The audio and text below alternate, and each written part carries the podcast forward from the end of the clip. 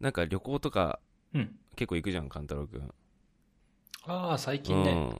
ああ、そちょう、こね、ちょコこロ行ナってる。うん。だったし。でもまあ、もともと結構さ、うんうんああ、その前コロナね。になる前とかも旅行した、はい好きじゃ好ん。きですね。 でもなんかその、うん。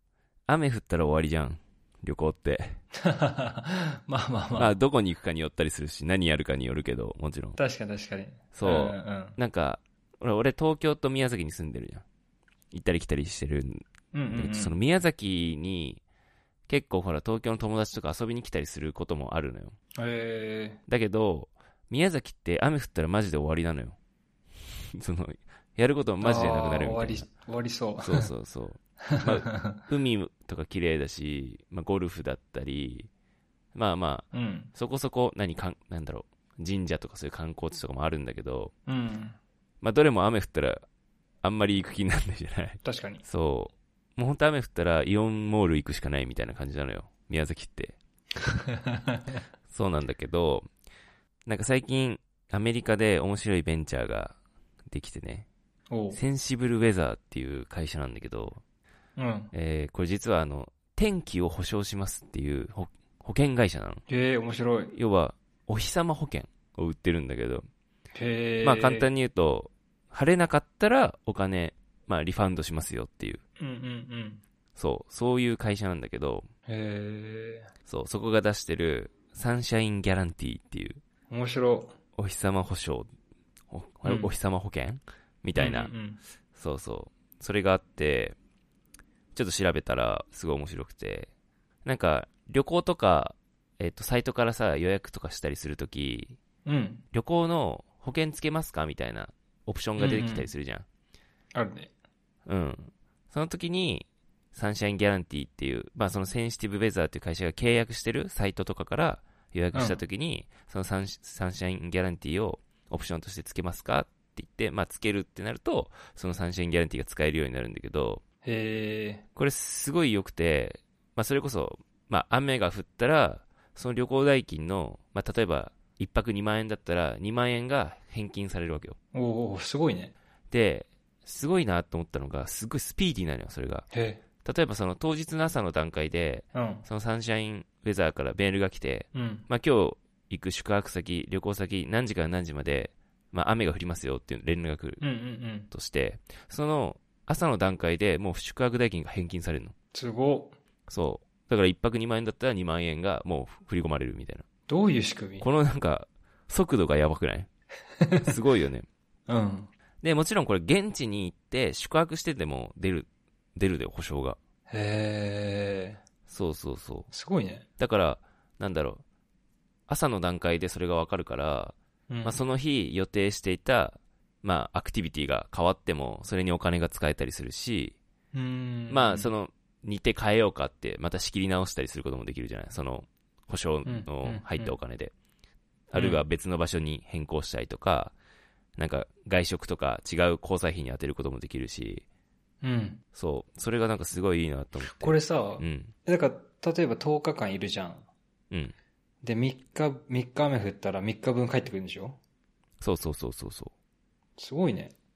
そうただそのじゃあどれぐらい雨が降ったら保証されるのっていう、うん。そこちょっと気になるじゃないうんうん、うん。これはだいたい測定できるぐらいの雨決まってて、まあ、それが大体1時間に1ミリ。うーん。うーん、こなれるほど。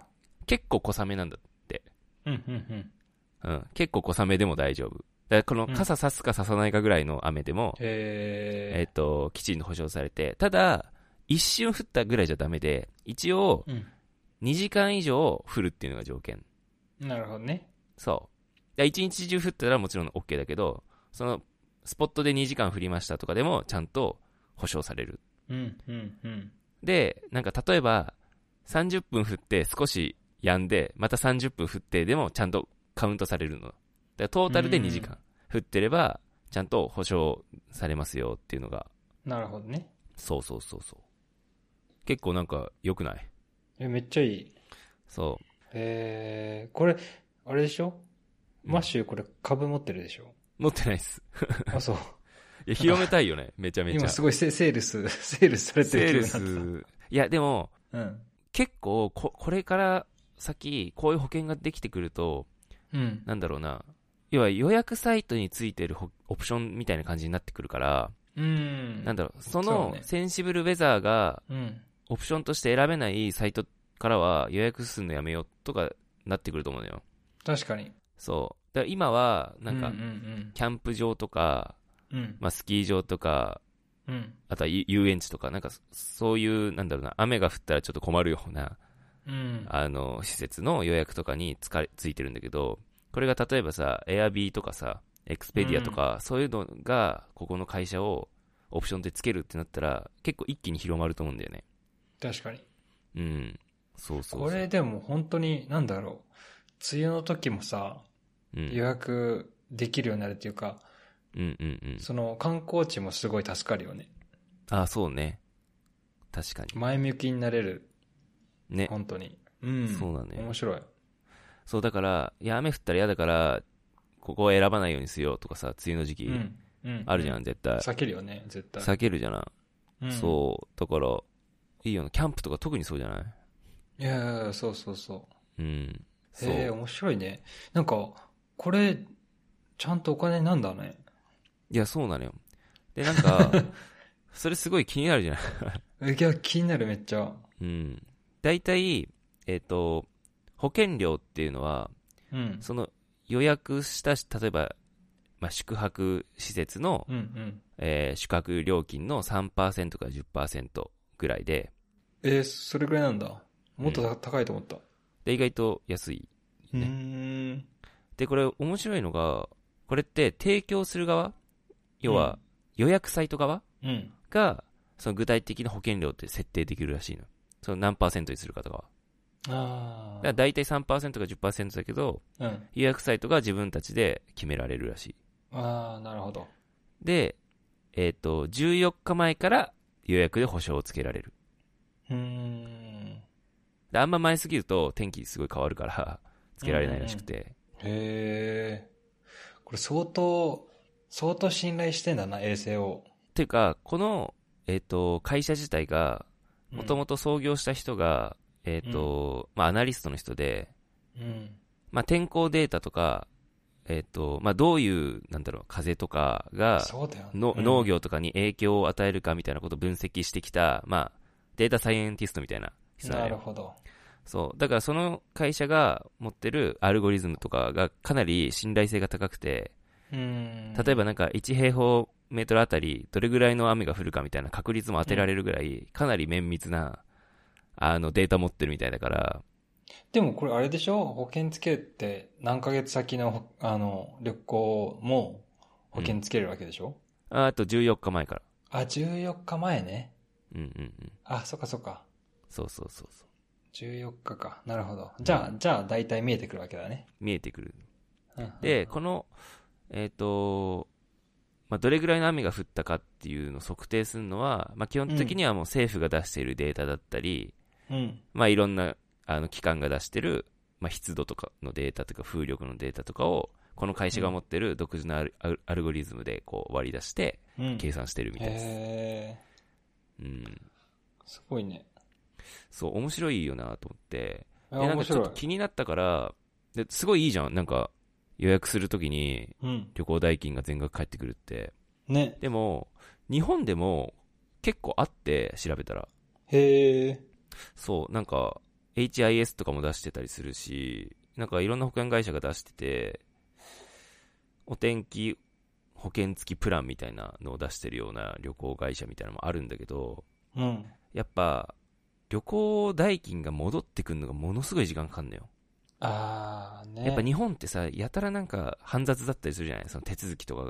が。わかる。で、大体、その判定するのにすごい時間かかるっていうのもあるし、その雨が降ったかどうかっていうのを判定する期間があって、で、宿泊日から、宿泊日の2ヶ月から、まあ、90日ぐらいみたいな。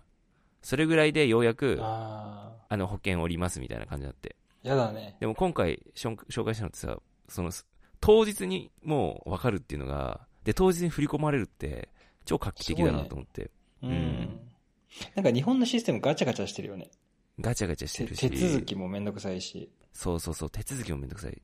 なんかさ、手続きしたくないからさ、普通に放置しちゃうことある気がする。いや、わかるわかる。